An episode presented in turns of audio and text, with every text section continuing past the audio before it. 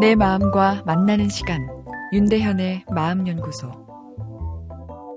믿었던 사람한테 배신당하는 것 어, 매우 큰 스트레스죠. 한 사업가의 하소연입니다. 어, 제 밑에서 20년 동안 일한 직원 어, 이제 임원까지 올려주고 제가 정말 가족처럼 믿었는데 어, 그래서 사업도 거의 맡겼습니다. 근데 갑자기 이 친구가 그만두겠다는 거예요. 근데 알고 봤더니 똑같은 형태의 회사를 차려서 아, 고객마저 다 끌고 가려는 거 있죠. 아, 선생님 정말 배신감에 잠도 오지 않고 이런 이야기 안 되겠지만 정말 킬러라도 고용하고 싶습니다. 이 단순한 돈의 문제가 아닙니다. 아, 회사가 어려울 때도 이런 우라는 없었는데 저 어떻게 해야 할까요? 이런 사연이었는데요. 어, 우리 감성 시스템은 가치 있는 희생조차도 보상을 원하죠. 자녀를 위해 희생한 모성의 사랑이 어, 정말 값지죠. 어, 그러나 자녀가 좋은 대학 가고 어, 사회적으로 성공한 것만으로 어, 그 희생에 보상이 다 되지 않습니다. 심리적 보상이 함께 와야 하는 거죠.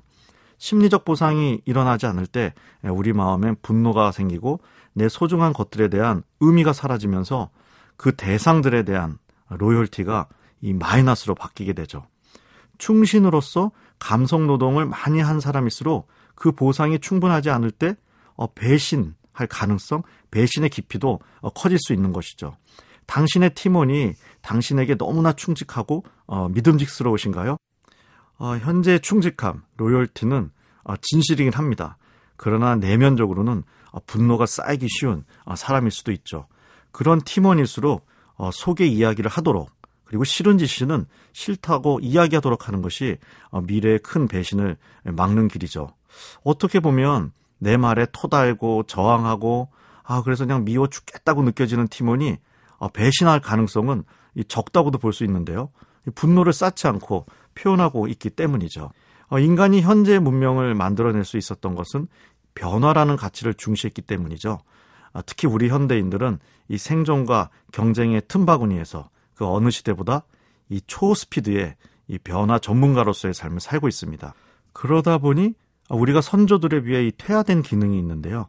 이 수용이라는 거죠.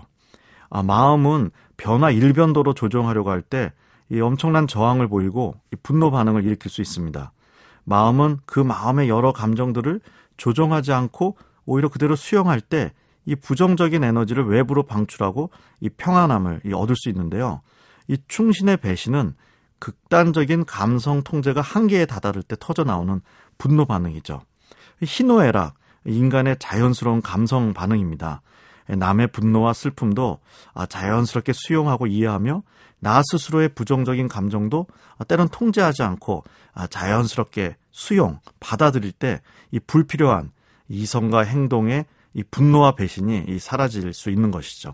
서로의 감성에 대한 융통성 있는 이해와 아, 받아들임이 필요한 때입니다. 윤대현의 마음연구소 지금까지 정신건강의학과 전문의 윤대현이었습니다.